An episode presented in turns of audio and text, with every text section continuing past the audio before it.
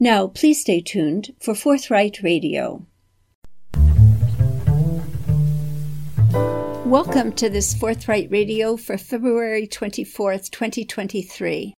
I'm Joy LeClaire. Our guest today, Dennis Baron, is Professor Emeritus of English and Linguistics at the University of Illinois Urbana-Champaign. His research focuses on the technologies of communication, language legislation and linguistic rights, language reform, gender issues in language, and among his earlier books are Grammar and Gender, A Better Pencil, Readers, Writers, and the Digital Revolution, and What's Your Pronoun? Beyond He and She. His latest book, You Can't Always Say What You Want The Paradox of Free Speech, was published yesterday by Cambridge University Press. We spoke with him via Skype on February 21st, 2023.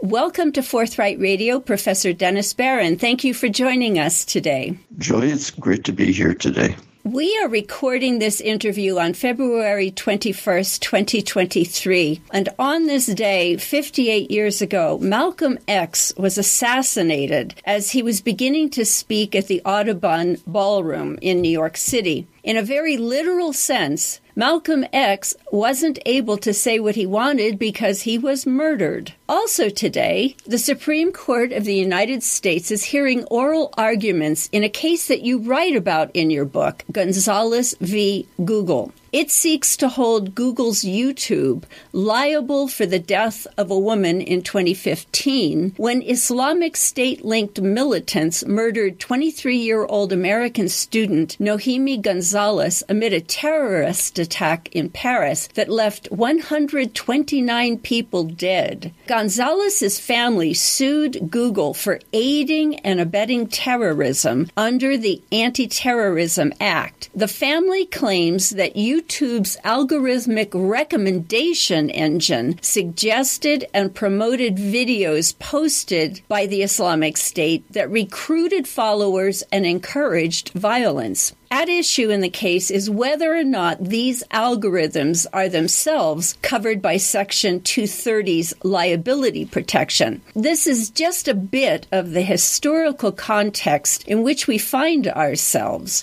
You begin, you can't always say what you want, with Donald Trump's January 6, 2021 rally, and you posit former President Trump's second impeachment defense that he was merely exercising his First Amendment right to freedom of speech by writing about the wording Congress shall make no law abridging the freedom of speech. You write, and I'm quoting, it turns out that no in the Constitution doesn't always mean no. And that's the end of quoting your book. What impelled you to write You Can't Always Say What You Want and beginning the book with January 6th? Okay, so I began it with a reference to the riot on January 6th, partly because of the question of who's responsible. Were Donald Trump's words actually inciting the rioters to storm the Capitol, to attack law enforcement, to try to find lawmakers to punish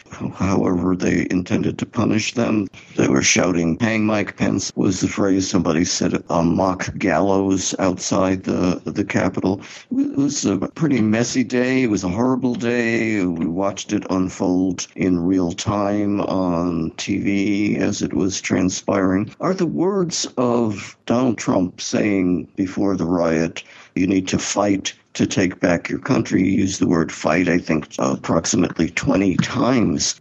Does that constitute incitement to riot? Because if it does, that is not the kind of speech that's protected by the First Amendment even though the First Amendment says Congress shall make no law abridging the freedom of speech, actually, Congress has made, or the government in general has made, a number of laws that do limit certain kinds of speech, that to that criminalize certain kinds of speech threats are illegal. It's illegal to defame somebody.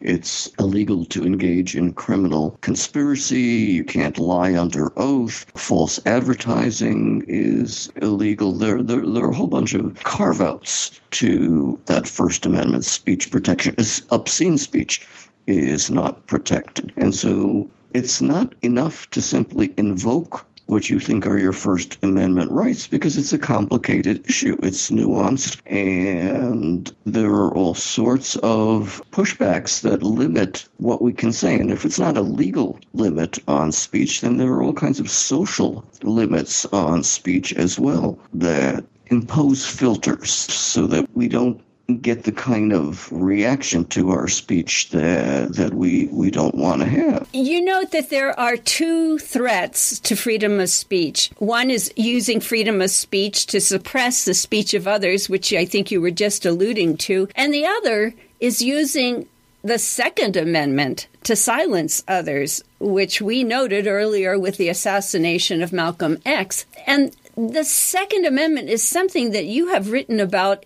in fact, you were lead author of an amicus brief in District of Columbia v. Heller before the U.S. Supreme Court, providing an interpretation of the Second Amendment based on the grammars, dictionaries, and general usage common when it was adopted, and showing that those meanings are still common today. The brief was mentioned positively in the dissenting opinion of Justice Stevens and negatively in Justice Scalia Scalia's majority opinion deciding the case.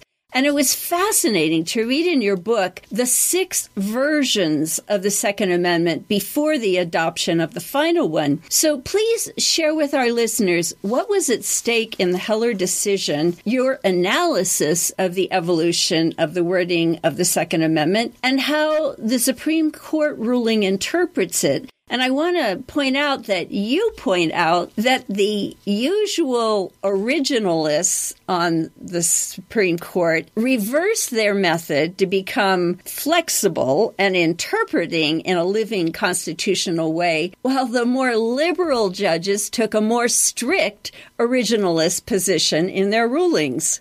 So take it from there, Dennis Baron. this is a big question, big, big question. What you've got in the Second Amendment is a 27 word sentence, and what you've got in the Supreme Court are nine justices who spend their entire professional lives interpreting the meaning of the law, the meaning of documents, the meaning of statutes, the meaning of the Constitution, and one of the most interesting things for me in terms of looking at how judges interpret law is that you've got five of the justices on the court reading that one sentence and saying it means a protection of the individual right to own weapons for any lawful purpose. And you've got four justices who look at that 27 word sentence and say it means Americans have a collective right to community self defense, to keeping weapons in terms of not the individual use of self defense, but protecting the community from external and internal threats. If you've got nine, whatever you think about the individual justices, ostensibly reasonable people who have been doing this for a long time, coming to opposite interpretations of the same sentence, that tells you a lot about the process of interpreting what we hear and what we read. And it tells you a lot about interpreting legal language there is disagreement.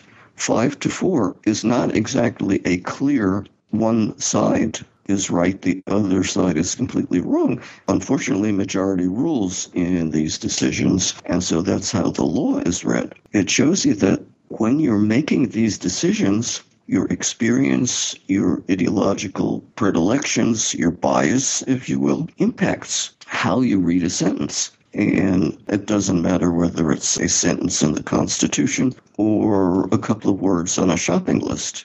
We all look at it and interpret the words based on a whole bunch of complicated factors that are fairly subjective. And so coming to the conclusion that this is objective truth is really kind of a stretch because these things get decided and then they get re-litigated, re-decided, reinterpreted. In many cases, if we didn't revise our understanding of the law, we'd be living under slavery, women wouldn't vote, there would be all kinds of stuff that we take for granted today that in the founding era, in the 18th century, people tended to look at it quite differently. And even then, a lot of this stuff was controversial. It's not like there is unanimous agreement on everything. Can you briefly talk about the changes that were made from the first version of what became the Second Amendment and how that has made it what we're stuck with, to put a fine point on it? how we got to the version that, that the states ratified, and which is the act that made it part of our constitutional structure. Madison drafted the Second Amendment, and a combination of House and Senate committees looked at it and tweaked it, edited it, revised it five more times until it was finally approved. And what, what you have starting out and what you have ending up with the things that make it all the way through are a stress upon the importance of a well regulated militia and the right to keep and bear arms. So the question is, how do we get from an interpretation for the first century or more? People looked at the Second Amendment and said, yeah, this, this protects the community right to keep and bear arms because it talks about the militia. It's about military service. The militia eventually became, in the early 20th century, the National Guard, and it's basically a stand in for the military as, as we think of it today how do we get from that to an interpretation in Heller which essentially says keeping and bearing arms has nothing to do with anything military? It just means toting guns, the ability for individuals to have weapons. The Heller court, under Justice Scalia and the other conservatives, basically said you can discount the militia clause, a well regulated militia being necessary for the security of a free state. The right to keep and bear arms shall not be infringed. And Heller basically says, forget about the militia. It's just a bit of constitutional throat clearing. The effective part of the amendment is the right to keep and bear arms. And there's no point in keeping and bearing arms unless individuals are able to use them for any lawful purpose. For example, self defense. Justice Scalia said, Undoubtedly, the framers had self defense in mind when they wrote the Second Amendment. I don't know how he is able to read their minds because they didn't say anything about individual self defense. It's nowhere in the Constitution, nowhere in the discussions uh, around the amendment what they talked about was the amendment began with an exception embedded in it, saying that anyone scrupulous of bearing arms could be excused from having to bear them. So, what that means basically in modern English is we're talking about conscientious objectors, pacifists who don't want to carry guns in what kind of situation? Military situations. Basically, this was in the first drafts of the Second Amendment to exempt Quakers, members of the Society of Friends in the 18th century, who were pacifists. They carried weapons for hunting, there's nothing wrong with that, but they would not carry them in any military exercise.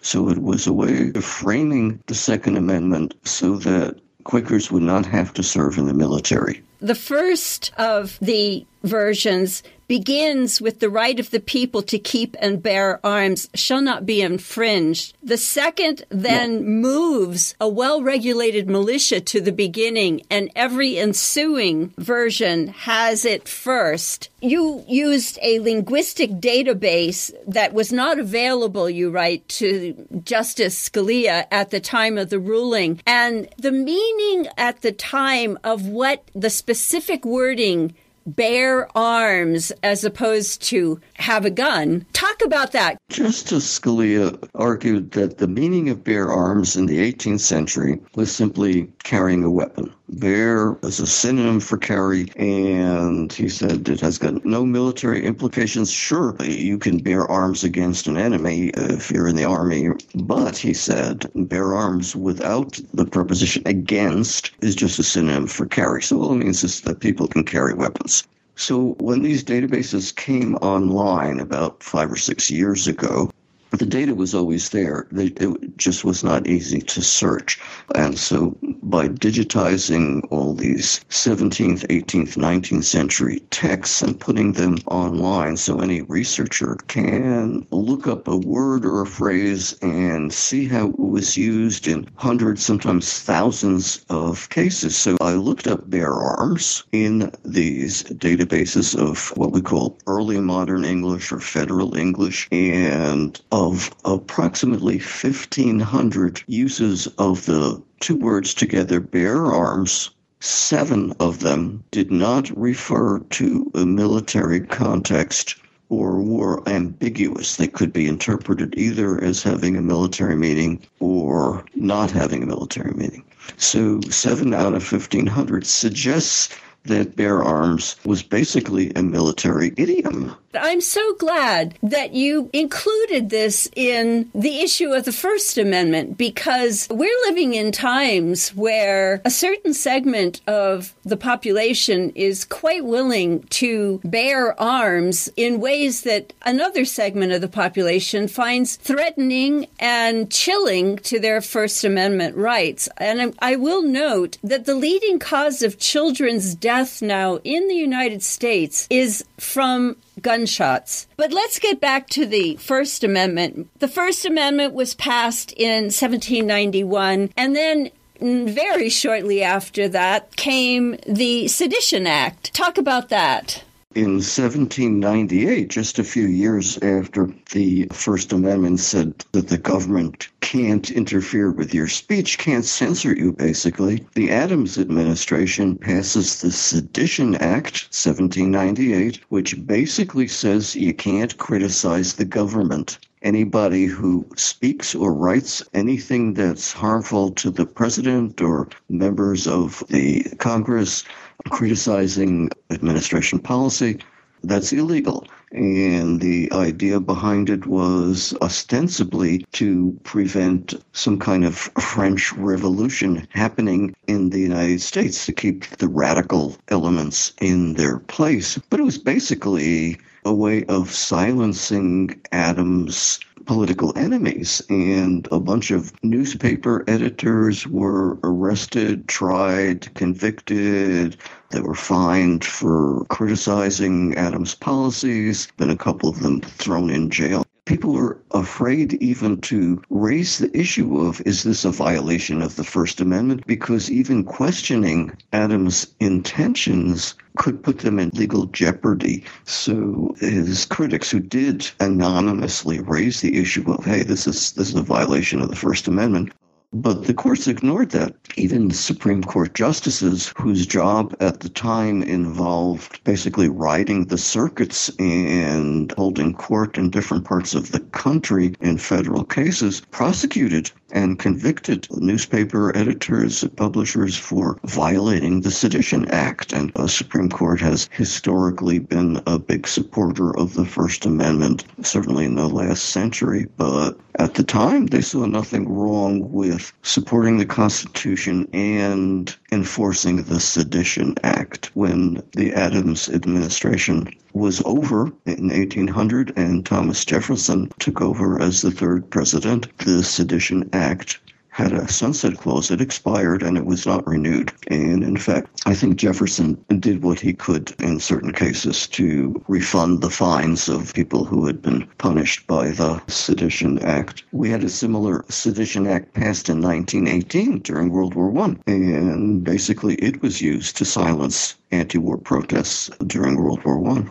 That would be the Espionage Act. You write the U.S. entered the war in April of 1917, and the Espionage Act was enacted in June of 1917 and then amended in 1918 to make it a crime to criticize. We are embroiled in various investigations of former President Trump, and the question comes up can you even investigate, much less indict, a person who is running for office, well, they had no problem back in that era of not only indicting but convicting Eugene V. Debs, who was the socialist candidate for president, and he was sentenced to a very long term in prison for merely speaking out against the First World War using a socialist analysis that the war is just a moneymaker for the capitalist. That was his crime. So take it from there, please, Dennis Baron. It's kind of interesting because the Espionage Act and then the Sedition Act actually prompted the first cases that the Supreme Court took examining the meaning of the First Amendment, the free speech and free press aspect of the First Amendment. And interestingly enough, what the court concluded in almost all the cases in 1917, 1918, 1919, where they reviewed convictions of anti war protesters, was that speech that is totally legal and unobjectionable in peacetime can, in fact, be suppressed in times of national danger, like in times of war. The First Amendment is very important, but it can be suspended, the court said in 1918 in order to protect the greater interest of the state. The survival of the state is at stake, and the state has the right to protect itself by suppressing protest. So, starting in 1919, you, you got some minority views getting expressed where some of the justices said, well, wait, you've really got to define what you mean by speech being dangerous to the state. At what point do you have a situation where the speech is actually going to lead to some violent action that the civil authority has the right to prevent? And it, it took probably let's say, say from 1919 to 1969 before the court finally came down firmly with a definition of the space that can exist between speech and illegal violent action. And they basically said in 1969 if the words are not followed immediately, imminently, by illegal action, by violence, if there's time to prevent that violence undefined amount of time, but if there's time to prevent the violence, to intercede, to add good speech to counteract bad speech, then that speech is protected. But if the danger is imminent, in other words, it can happen, there's no chance to prevent the danger from happening, then those words are not protected by the First Amendment. So the question in the Trump case, in the January 6th case, is are his words so closely followed by violent action that a reasonable person can say that the words incited the crowd to violence and led to the illegal actions, in which case his speech is not protected. We are speaking with Dennis Baron about his book, You Can't Always Say What You Want The Paradox of Free Speech. Well, let me ask you your opinion based on your many years of studying linguistics, English, the laws. Where do you come down on the issue? Was former President Trump's use of the term fight, exhorting them to go to the Capitol and fight, is that protected by the First Amendment, do you think? I personally don't think it is. I think it's a no brainer. He primed them for action by inviting crowds to Washington for the demonstration.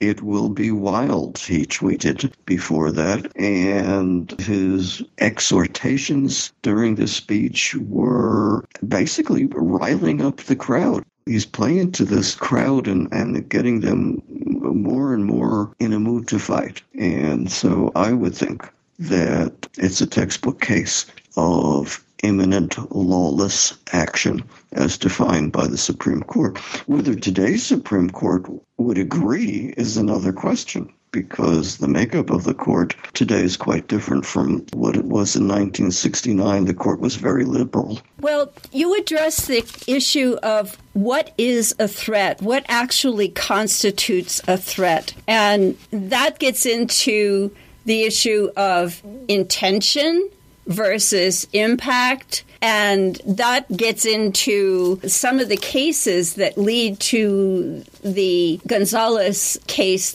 before the Supreme Court today. Talk about what is a threat. The problem with defining threats legally is that the courts haven't come up with a really effective one size fits all definition. Basically, you're dealing with uh, would a neutral party hearing or seeing or reading the words interpret them as a threat? According to the law, the person who utters or writes the assumed threat has to intend the words to be threatening and they have to be received as a threat. Okay, so here's an example. An angry parent to child. If you don't clean up your room, there will be no TV for the next 373 years. Is that a threat? Or is that just frustrated language? It's probably not intended as a threat. The kid doesn't see it as something that's likely to happen but might get the message that, yeah, maybe it's time to pick up some of the stuff and, and put it in its place. On the other hand, you've got threats that the speaker says, oh, I just meant it as a joke, but the person on the receiving end feels threatened. Is an objective observer do they know enough about the, situation, about the relationship to understand whether the receiver is being oversensitive or the speaker is being ingenuous. I was only kidding. I didn't mean it. In some cases, you don't know that your words are going to have a negative impact, but in other cases, you use it as a shield.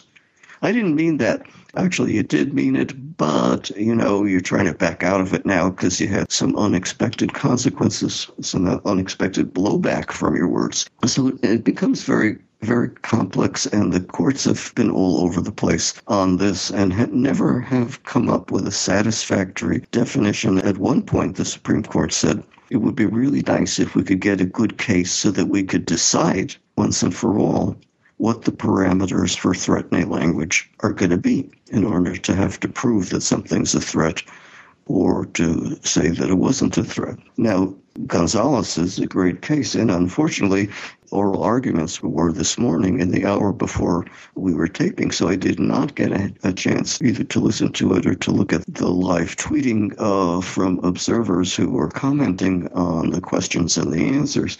So I'm not sure how the court's going to play out. But basically, you've got the defenders of big technology and the internet saying we would have to keep Section 230 or the whole internet as we know it is going to crumble. And the people on the other side basically saying, but there have to be limits. You have to be able to throttle certain kinds of speech to prevent the publication of, for example, uh, lies, hate speech, intimidation, threatening speech, obscene speech, anything like that. It needs to be within the purview of the platform owner how to handle it. The problem with the internet is it, it is so big that humans cannot interpret each post, each piece of information, or each claim, or each uploaded video to judge whether it is authentic, harmful, insulting, bad taste, whatever your criteria are. Uh, there's just two billions of posts making decisions about their quality in microseconds, basically. And machines are not very good at doing this. The algorithms that the Facebook and Twitter and Instagram and Google set up aren't very good at analyzing the content, and they have to make split second decisions. It's basically a fascinating, infuriating kind of situation. Because, in one sense, the, the internet is too big to fail, but it's also too big to succeed. So, what do you do? The issue seems to come down to the algorithms, and some of the journalists that have been writing about it point out that when the Communications Decency Act of 1996, the business model then was to maximize the number of subscribers, but now the business model is to keep your eyeballs on, and so the algorithms are directed towards that. And the harm of these algorithms is becoming more and more clear every day. And it's not just Islamic terrorists gunning down people in Paris, it's also young women being directed to harmful sites for their body image. And just recently, a young woman was testifying in Congress that when she was 12 years old, she went on, I guess it was YouTube, to find out about a healthy diet. And the algorithm then directed her to anorexia and all these kind of things. So anyway, it's, it's, it is complicated. And I suppose at the very least, regardless of what the Supreme Court decides, the Communication Decency Act needs to be amended to respond to the change in the business model at the very least, if not the harm being done. sure. done. It's 25 years old. I mean, we're all the law is always playing catch up when it comes to technology. It just can't keep pace with the advances of technology. So, what, what you've got basically is an explosion of writing that the internet has enabled. Anybody with a keyboard and access to Wi Fi can become a writer in the, in the sense that you can publish out to the world whatever great or sordid thoughts that you have or anything in between, you know, uh, as well as the pictures of your cute pets. And that initially seems like a very good thing, encouraging more and more people to write, as many people to write as possible. What could be wrong with that? But as soon as lots of people start doing that, there is regulatory pushback. Then we start saying, well, we need to censor speech. Everybody knows how to write, but not everybody should be allowed to write. And how do you make those decisions? How do you how do you decide who's okay and who is not? The internet takes away the filter that traditional publication had, where you basically had editors and copy editors and fact checkers looking at text and deciding whether or not it was good enough, ready enough to go before the public. You don't know how many versions of of my book I had to go through before getting something that looked remotely decent, so that the publisher would would say, "Okay, yeah, we're going to take a chance on it." This is traditional publishing. This is what I grew up with. Now the internet has upended all that, and anybody can put whatever they want online. So the question is should the internet be a kind of conduit like the telephone, basically, where anybody can say anything to anybody? Or should it be reined in? It's probably too late to do that, to make it more like traditional broadcasting or publishing, where you've got editorial control and you've got some human rather than an algorithm who gets to say what gets published and what gets sent back for revise and resubmit. I think the question is actually beyond that, with all due respect. I think that the issue is the difference between what you were talking about. I don't have a problem with anyone putting things online, no matter how offensive they are. But the algorithms amplify things and direct things regardless of the intention of the person seeking information. And they're doing so with a sordid, in my opinion, purpose, which is not democracy or love or anything like that. It's keeping your attention.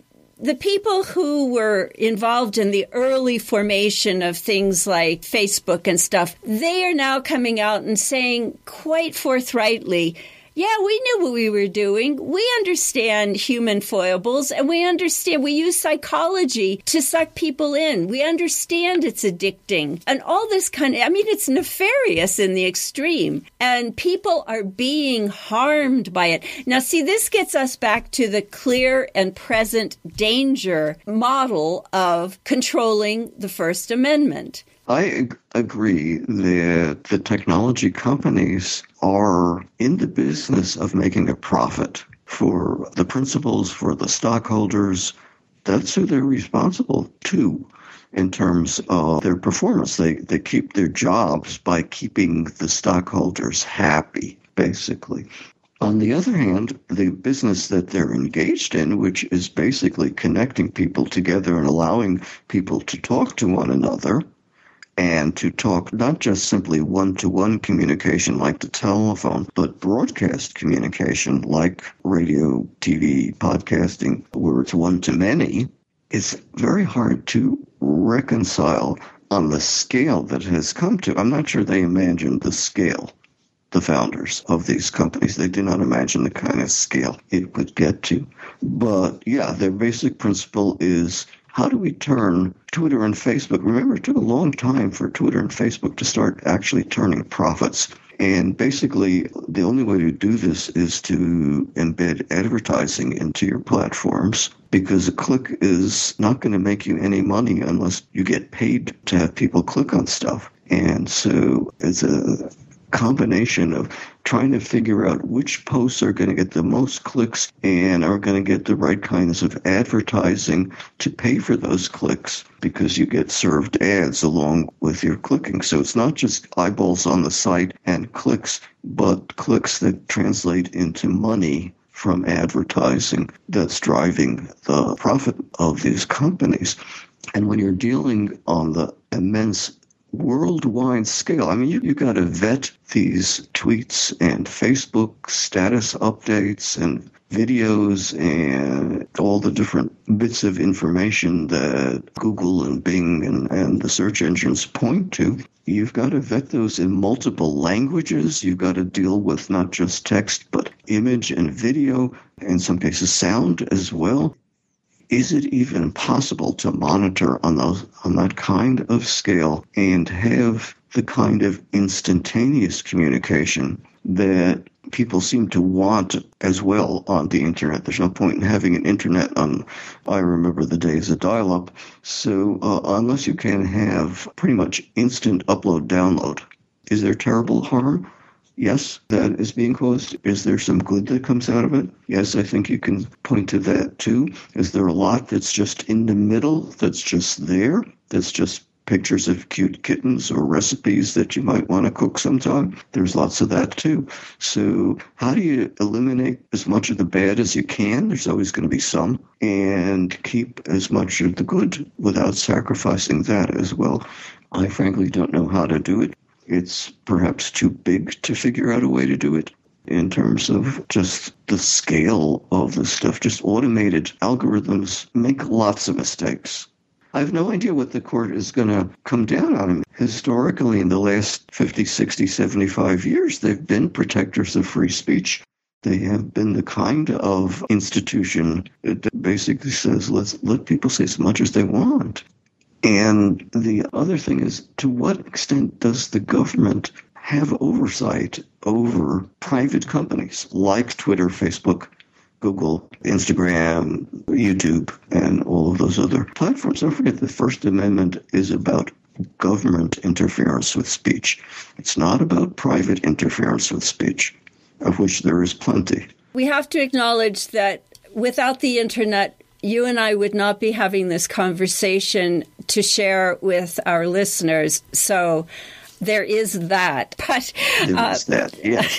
so yeah, yeah, there is at least some good, right? Assuming this is good, right? Well, I I say this is good that we're having this we discussion. Think it is. Hopefully, the listeners agree listeners should understand that we're leaving out a great deal of information that is in your book. You can't always say what you want, the paradox of free speech. But you do ask the question towards the end will free speech survive? And you mention one section, more guns, less grammar, which kind of brings us back to the beginning of, of the Second Amendment versus the First Amendment. And now you just mentioned that the First Amendment is about the government, but we're experiencing across the country a lot of suppression of what we used to think of as just given First Amendment stuff banning books, burning books, emptying the libraries, emptying the classrooms of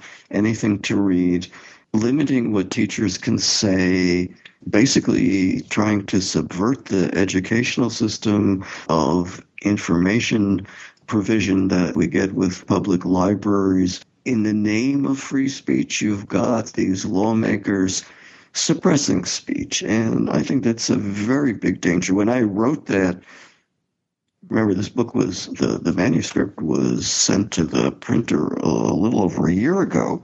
These things were just starting to happen. They are happening in droves now state after state, governor after governor, basically saying, you can't say this, you can't say that, you can't do that. If you are a public school teacher, you work for the government. If you are a university professor at a state funded institution, you work for the government. If you're a government employee of any kind, we're going to shut you up. We're going to tell you what you can say and what you can't say. It's not new, this kind of censorship. Don't forget, in the early 20th century, the state of Tennessee was notorious for banning the teaching of evolution, the famous Scopes monkey trial.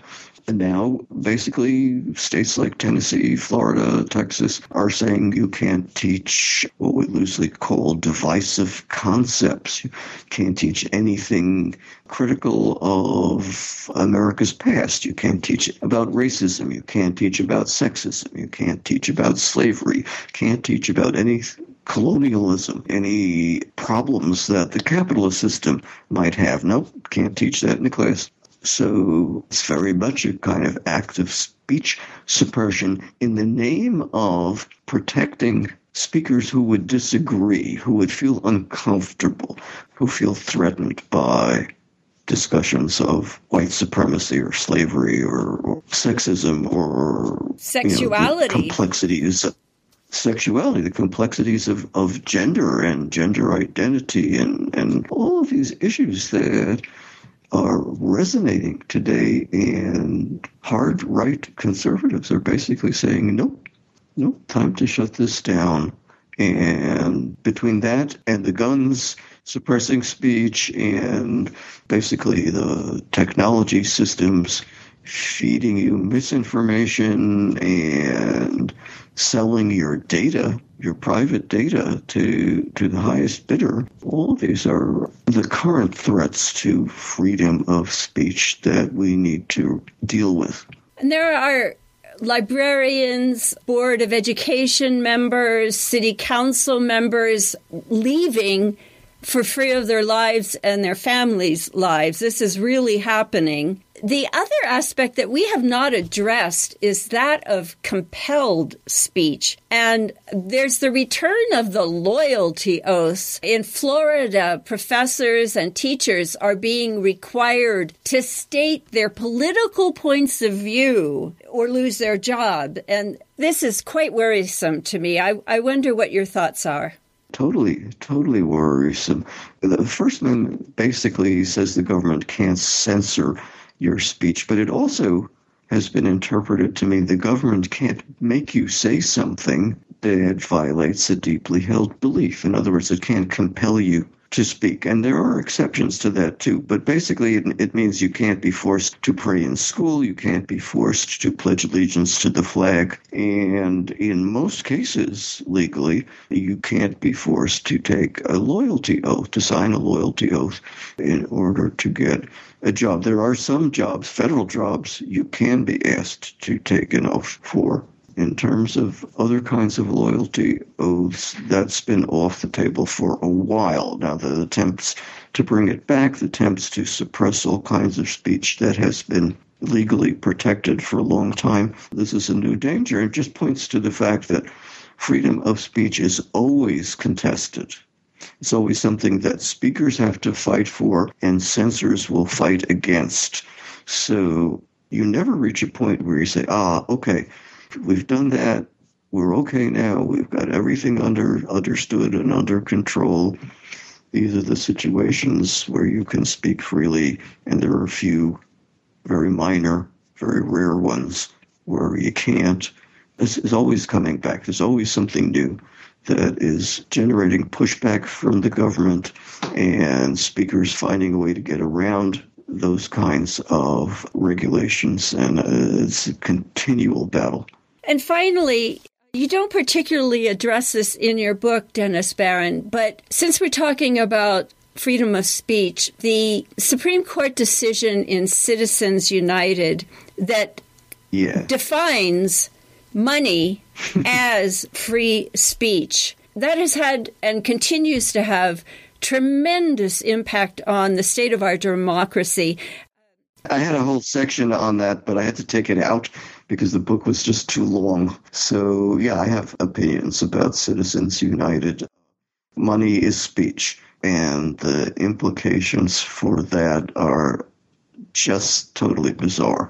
Corporate speech is being conflated with individual speech in terms of political speech. And what Citizens United basically did was let large organizations bankroll political campaigns, kind of usurping the rights of voters individually to determine who they're going to vote for as a way of mitigating the vote, if you will. Uh, corporations can influence, and, and this includes unions, but it's, it's really the corporations that are the problem, are backing candidates that the employees of the corporations don't necessarily vote for. In a sense, it's putting a thumb on the scale in terms of elections that wasn't there before. It's a bad decision. We've basically run out of time. Of all the things in your book that we didn't get to, what would you like to share with our listeners? Okay, so so so basically remember that government impact on your speech, the government's attempt to control your speech. Most people don't bump up against this in their day-to-day lives but we all deal with the social controls of speech that our jobs, our schools, our families, our friends impose on us and we impose on them and the kind of filters that get applied to speech, what you can and cannot say, that's sort of a natural social process of how we talk to one another. Okay, so it's not so bizarre to think you can only say what you want as long as you're not afraid of facing the consequences of your speech. Most of us tailor our speech to get the consequences that we are after, regulate our speech, modify our speech so we fit in with the speech community, and just try to remember too that you know what the government does is not necessarily going to uh, impact your day-to-day speech but it's it's very symbolic and you really need to think about how the law and how the social realities of speech interact. Sorry, it's, it's not a soundbite.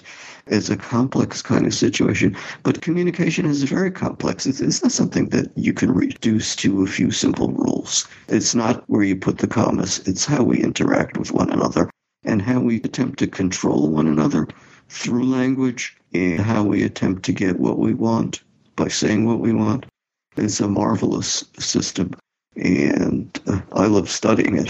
Even if there are kinds of precarious situations like, you know, the riot on January 6th, or what happens if Google serves you a link that leads you to harm yourself. Those, those are those are terrible kinds of things to have to deal with, and it turns out to be very hard to figure out how to correct this stuff. Well, Dennis Baron, thank you for doing the hard work of trying to figure these things out and for sharing your thoughts with us today on Forthright Radio. We very much appreciate it. Thank you, Joy. You have just heard a conversation with Dennis Baron, Professor Emeritus of English and Linguistics at the University of Illinois Urbana Champaign. His latest book, You Can't Always Say What You Want The Paradox of Free Speech, is published by Cambridge University Press. The views and opinions expressed on Forthright Radio are those of the speaker and do not necessarily represent those of this station's staff, members, board of directors, or contributors. Forthright Radio is a Beyond the Deep End production hosted and produced by Joy LeClaire. You can hear past Forthright Radio programs by going to our website, forthright.media. And you can also find links to articles referenced or pertinent to the interviews there at forthright.media.